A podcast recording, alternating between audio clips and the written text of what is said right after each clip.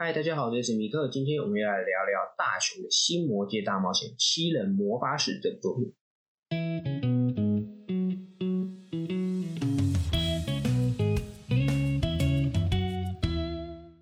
大雄为了让世界变成有魔法的世界，向哆啦 A 梦要了如果电话亭。结果大雄因为没学过魔法，而依旧遭遇了不少挫折。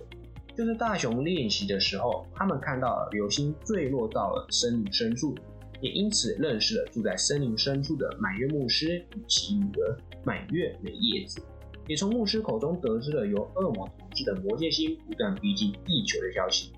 结果正在研究的满月牧师却在当晚被恶魔抓走了。为了帮美叶子救回母亲，也为了地球的未来。哆啦 A 梦等人决定要和美叶子一起前往魔界星，打败大魔王伊玛王。这部一样和哆啦 A 梦新大雄的恐龙是动画组重置旧版动画电影的动画电影。那总导演的话是南野宏三，导演的话则是交给了哆啦 A 梦电影作品有史以来的第一次女性导演四本信代。而四本信代他之后好像也指导过了几部哆啦 A 梦的动画电影。在我开始讲我对这部电影的喜欢，以及我觉得它哪里有趣之前，我想先来讲一下，说我觉得两点这部电影有点可惜的地方。所以就是在如果电话亭的使用，如果电话亭是贯穿整部电影的道具，如果没有它，那大雄就不会创造出魔法世界，也没有之后的冒险故事。但是如果电话亭，我觉得有点奇怪的地方是说，大雄他们在用时光机回去过去的时候。就是要阻止他们使用如果电话亭那一的过去，但是为什么在他们还没使用如果电话亭的那个时间点，美杜莎可以追上去，大雄可以用魔法驾驭那个扫把逃跑？就是因为那个时间点还没有变成魔法世界，这我就觉得有点奇怪。那当然要讨论还是可以讨论很久了，那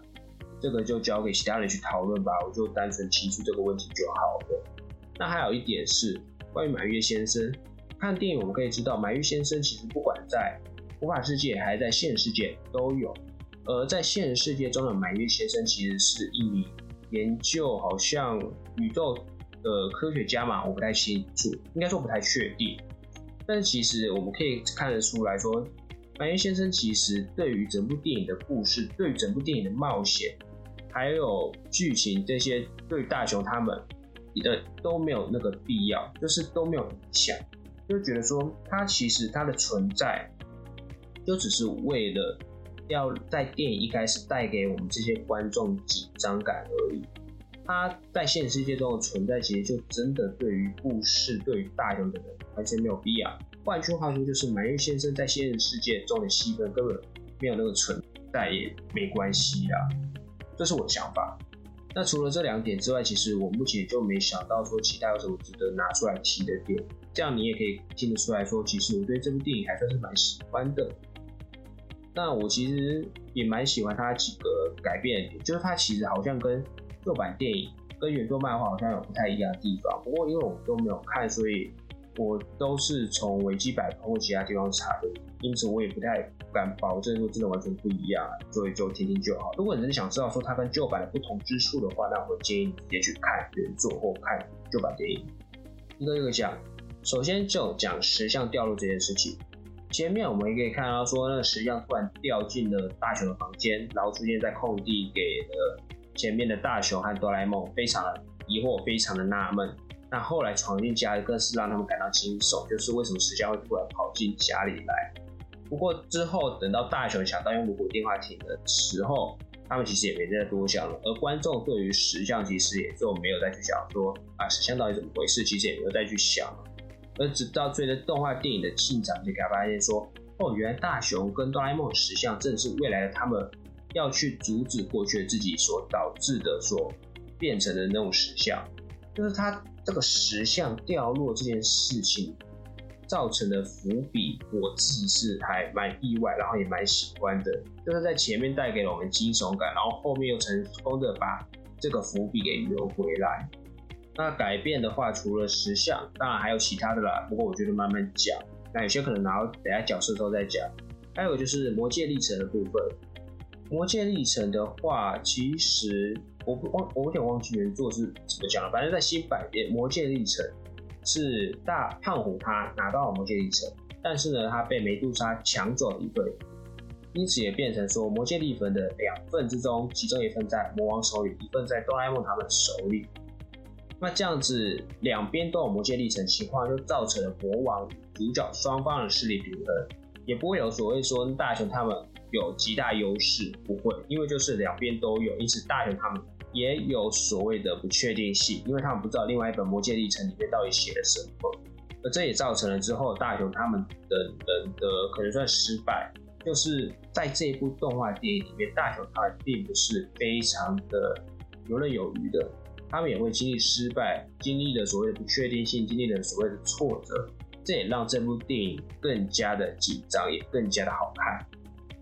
魔戒里程影响了哆啦 A 梦他们如何打败大魔王迪马王。而说到怎么样打败大魔王迪马王，那绝对要靠的是哆啦 A 梦的道具。就除了魔戒历程外，还一定还要靠道具。在本作中出现的道具中，其实有蛮多的啦，可能像相反双啦，像是竹蜻蜓或者是任意门这些，有些很常见啊。而任意门，我觉得算是影响他们打败大魔王迪马王一个很关键的因素。就是我觉得很有趣，因为原作中好像没有任意，好像没有使用任意门在这么关键场合。就是哆啦 A 梦他们在最后大决战，他们要去射那个红色月亮，就是大魔王的心脏的时候，因为魔王军人数太多，他们无法接近，因此哆啦 A 梦就从任意门直接到了那个红色月亮的旁边。就我觉得这这个用意实在很有趣，一来是因为说魔王军一定会很多，不然他们就不会打得那么辛苦；二来是因为说任意门就是这样用的。就是你不管去到哪里都可以去，所以你也能很轻易的穿越敌方的势力，到达敌方的那个最关键的位置，也就是说那个魔王的心脏啊。只是说这也会延伸到一个问题，就是说那任意门有记录那个魔王星的地，有记录魔界星的地图吗？而且它宇宙中可以这样用吗？这其实又是一个问题。但是不得不说，这部电影。对于任意门这样的使用方式，我自己是还蛮意外，也也觉得蛮有趣的。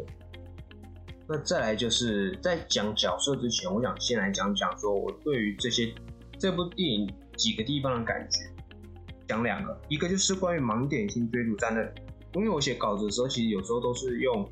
那个称号来去写，说那我要讲的是哪个段落。那首先就是是我要讲。追逐战那里，应该说就是他们第一次碰上大魔王迪马王，但却失败那里。哆啦 A 梦他们就是用空气炮把自己给轰飞那个魔王城之后，不是被魔王军追了嘛？因此他们就决定啊装上盲点星，先撤退回森林那边，再另立一个战术，再讨论其他做法。结果大家就不知道为什么被魔王军给抓到了，就抓到最后，只剩下哆啦 A 梦跟大雄两人成功平安的跑去森林。而在这段期间，大雄装上盲点星，但是呢，他又一直听到，他看不到其他人，但是他却一直听到大胖虎跟小姑等人的惨叫，就是那个绝望感非常的强烈。你看不到伙伴，然后你只知道目的性，只能一直拼了命逃跑。但是呢，你又会一直听到说那魔王军的逼近，以及同伴的那个呐喊，同伴的那个绝望的尖叫。给人满满的无奈与绝望感，看不到他们，但是你知道他们正在面临着威胁，真的是很可怕。而最后大雄一边哭着，一边在心里发誓说要回来救美叶子，也算是符合他那所谓的主角心境，他的精神啊。呃，这一点我们呃等下再讲。再来是结局。反正哆啦 A 梦电影很多都是所谓的好结局，就是大家都成功达成了他们的任务，然后又成功回到日常。很多哆啦 A 梦结局都差不多是这样子，而本作也一样，就是最后大雄他们成功达成了任务，成功的消灭了魔界星。而也成功回归到了日常，回归到现实世界。虽然回归到现实世界了，不过呢，大雄还是算是半开玩笑的嘛，就使用了物体漂浮术。虽然他也知道说这个物体漂浮术就算成功了，那也只是风而已。但是树上的扫把却表示出了这场冒险确实是存在过的。那这一点我自己也蛮喜欢的哦。就是我们都知道，魔法世界其实已经跟现实世界变成两个平行世界了。就是两边已经互不干涉了，但是呢，卡在树上的扫把却也表示出了，虽然已经都是平行的世界，但是呢，扫把存在表示出了他们确实经历了这场冒险，就是这个这份存在感，我自己是蛮喜欢的。那基本上就是我想讲这两点啊。那接下来就来讲讲角色。首先讲大雄。大雄的话，不管是你有看过动画，还是对于哆啦 A 梦这部作品的认知，应该都可以知道，大雄就是个很弱的角色。论打架，他可能会打输胖虎；论有钱，他会输小夫；论照顾人，他可能输静香；就连帮助程度上，他可能还会输给有道具的哆啦 A 梦。就他真的是。虽然属于说这部作品的主角，但是他真的很弱。但我很喜欢这部电影，常常会描写的一个点是：大雄虽然弱，但他的方向不会变。大雄虽然很弱，但是他永远都知道说他自己应该怎么做才是正确的。他一直相信着他心中所谓的正义。以电影来说的话，就是他虽然装着盲点心逃跑，而且他也什么也不能做，就只一边哭一边逃亡，但他知道。即使他有机会用如果电话亭回复成原来的世界，他还是要回先回去拯救美叶子，先回去拯救胖虎小子他们。虽然他可以用如果电话亭回复到原来正常的世界，他也可以不用再跟魔法世界有任何的牵连，但他还是决定要回去拯救大家，因为他知道这是正确的。他永远都知道自己应该要怎么做。这我喜欢。哆啦 A 梦电影里面常常描写一个点。除此之外，还有一点就是，这部电影对于大雄是主角这件事情有做了一些改变。这样讲其实有点奇怪，应该是说，就是这部电影某些改变更凸显出了大雄是哆啦 A 梦的主角这回事。例如说射银箭这一点，在最后他们要射银箭刺向大魔王迪马王心脏的时候，原作好像是胖虎拿银箭。那因为胖虎力气比较大，拿银剑来丢其实也说得过去。但我更喜欢这部电影把银剑改成由大雄丢这一点，因为大雄是主角，因此你在关键时刻让主角来做决定，让主角来做出这个行动，我觉我更喜欢这种的方这种做法。因此，就是大雄最后去射了银箭，然后呢，透过哆啦 A 梦让银箭放大，成功刺杀了大魔王迪马王，也让这个魔界星的远征就此画下了句点。再来，哆啦 A 美本作 MVP 这个不用讲了，基本上在前面我们都可以看到说，除了他要求哆啦 A 梦去做健康检查外，就真的没有用。但是呢，看到后面就会发现说，哆啦 A 美的存在是整电影。最大的转捩点，这算也算是七人魔法史的关键性的第七人啊。哆啦美因为发现问题，所以呢成功的救了被石化的大雄跟哆啦 A 梦，而也因为他的加入，导致了说大雄跟哆啦 A 梦可以成功回去魔界星救了，他也跟大家一起去打倒大魔王迪马王。虽然说哆啦美出场戏份很少，整部电影来说偏少，但是他绝对是一个。至关重要的一个角色。再来讲梅杜莎，梅杜莎似乎在这部新版电影中增加了不少戏份，然后还有跟他跟美叶子的互动这些。那我自己是觉得增加他的戏份这件事是好事，因为梅杜莎是他美叶子的妈妈，因此对于整部电影来说，应该说对于整部电影来讲，美叶子是很重要的角色，而他妈妈又是影响美叶子。很重要的人之一，因此增加梅杜莎的戏份，我觉得这是好事。就是因为这样子看来说，它也是影响这部电影、影响角色们一个很重要的存在。因此，我觉得增加他的戏份是好事啦。那增加他的戏份，我们不但可以看得出来说梅梅杜莎在这部电影里面相当重要的存在，那也在于之后他和梅叶子相认的时候，我们会。更对于他们的母女的感情而说感动，其实有点怪，就是会更就是还是该说动容啊，就是他之后跟美叶子相遇的那个感情戏的那个重要程度应该会更高。但我不知道该怎么讲，因为不管是说感动、说动容，还是要说伤心，什么都不对，反正就是他那个感情会更加增温呐。那说到梅杜莎，我就想来聊聊说关于她假扮成美叶子这件事情。我们都知道，就是应该说你看过这部电影就知道，梅叶子其实前面有被变成老鼠，那中间那段期间是梅杜莎假扮成她的。而梅杜莎假扮成她的时候，她有被部下追，然后也曾经差点死在部下的魔法下。那之后，他去寻找魔戒历程的时候，也是被部下追着跑。但是后来刚好哆啦 A 梦从任意门出来，算是吓到他嘛？我也不知道。总之这一总之这一段剧情，我们就会觉得说，那梅杜莎应该是在演戏，但是就是演的很累，就是因为在大雄他们到透过任，因为在大雄他们透过任意门到梅杜莎的魔毯之前，他可能就会一直被部下追。那等于说他们演这场戏演了好一阵子。那我自己是觉得，说不定梅杜莎假扮成美叶子这件事情，手下属根本不知情。